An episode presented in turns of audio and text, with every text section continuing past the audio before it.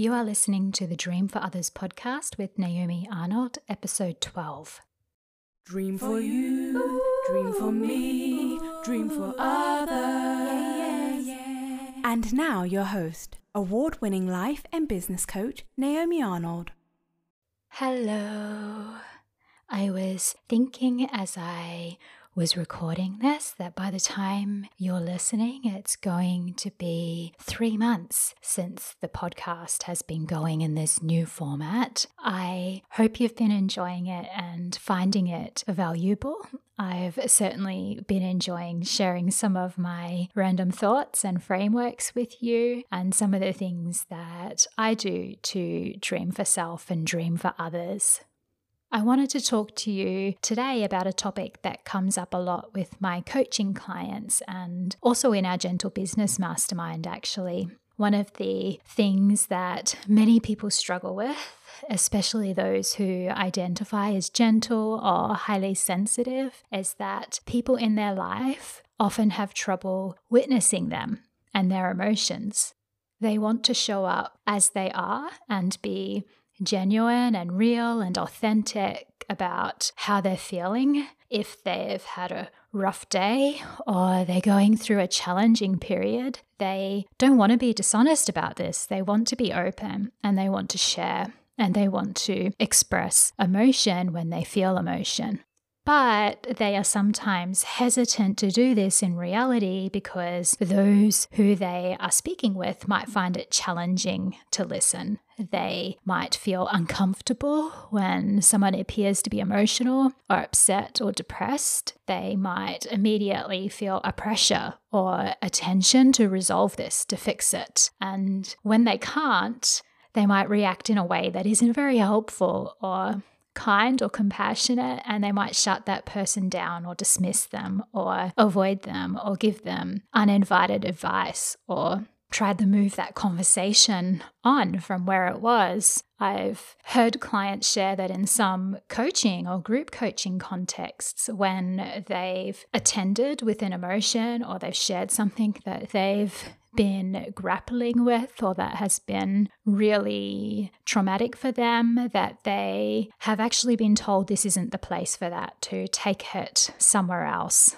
their posts have been deleted or they've been told they're not ready for coaching, that they need therapy, even if they themselves feel they're ready for coaching, or if they already have a therapist and they have been told that they're at a place where they can have coaching as well, and they know that they're in a place where they can move forward. Many of us might respond in this way with colleagues or, or peers or with uh, family and friends as well. If we genuinely care for them, we want to fix things, we want to make things better for them. And if their expression is triggering something within us or making us uncomfortable, we might try to shut it down or move them on or dismiss them. We don't want to feel the tension that it stirs up within us.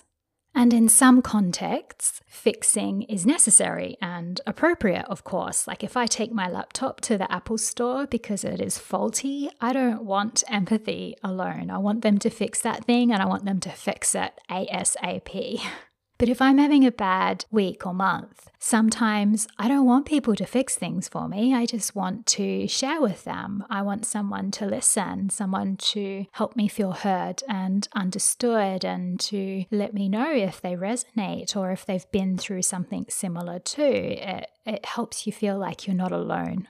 Sometimes just sharing my story and being heard, just talking it through and knowing that someone is fully present and listening and trying to witness and understand me is healing enough. It makes me connect with my humanness and their humanness too. And you can feel the care and the mutual support. You can feel that they are willing to sit with you in the tension and experience that discomfort and feel with you. Sometimes that in itself helps people move forward.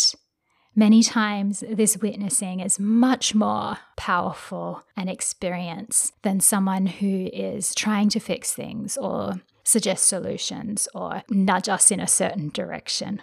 Being a witness to someone's emotion or suffering or grieving or pain and resisting that urge to give advice or the need to find a solution or the temptation to push them away if we can't find that solution, it's a skill and it's a skill that often takes conscious practice. So, how do we do this? When a friend or a family member or a colleague or a client is crying or telling us about something we're really struggling with, what can we do? First, we can pause, we can ground ourselves in that moment, and we can focus on being really present with them. This might mean experiencing some discomfort ourselves. We might feel some physiological responses in our body. We might feel nervous, and that's okay. We can feel that while we listen. Now, this obviously won't be the case for everyone and in every single context. If someone is sharing something with you and it's doing more than making you nervous, maybe it's triggering a trauma of your own, or maybe it's making you feel unsafe, please, of course, trust yourself here. You do what you need to do to protect yourself, to end that conversation, and to find safety for you. You do what you need. But if that's not the case, if it's just discomfort that you are feeling, if it's just a tension because you haven't had practice being present with someone who is crying, or you've always felt like this pressure to find a solution, it might be time to practice a different way. So you can let that discomfort be. You can be aware of that tension or those nerves that you're feeling, and you can still be there for that person anyway. You can take a few breaths if you need to. And maybe in a future episode, I can teach you a few different breathing techniques that might help here as well.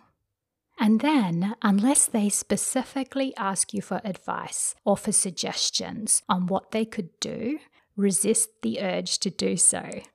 Instead, focus your full intention on listening and on showing that you're listening, making statements and asking questions that demonstrate you are listening, trying to convey to them that you understand or you're trying to understand.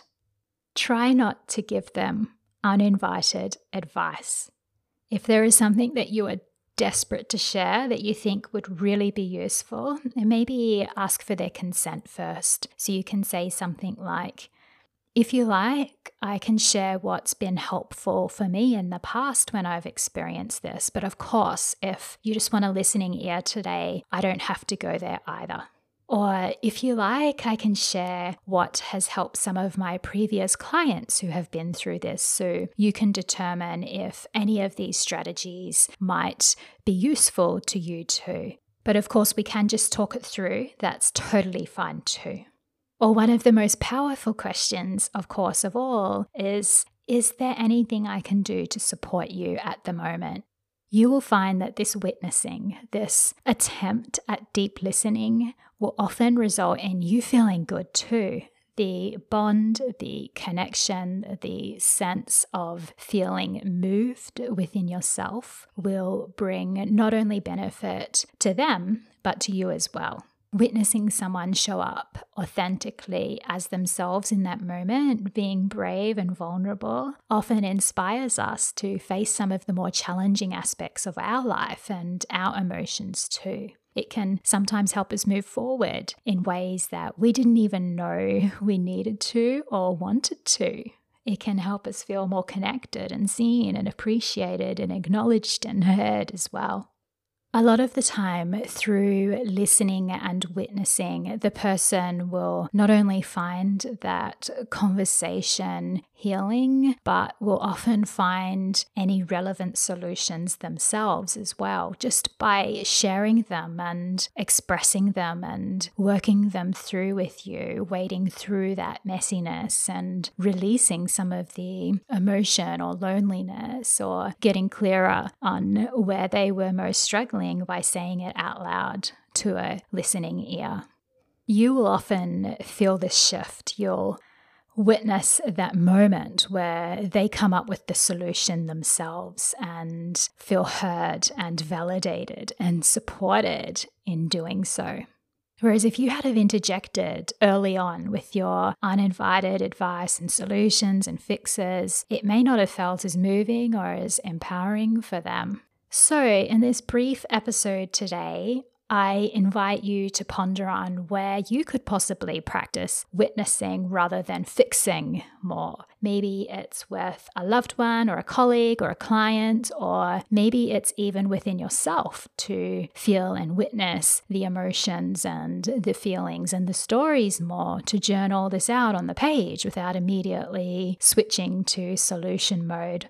I would love if you would share in the comments on the show notes page or tag me on social media at Naomi L. Arnold, hashtag dream for others. What is the one thing you are going to focus on this week when it comes to the art of witnessing over fixing? I would love to read what you'll be focusing on, and I might even practice alongside you some of those items as well. Thanks for listening, and I can't wait to talk to you again soon. Are you finding this content useful?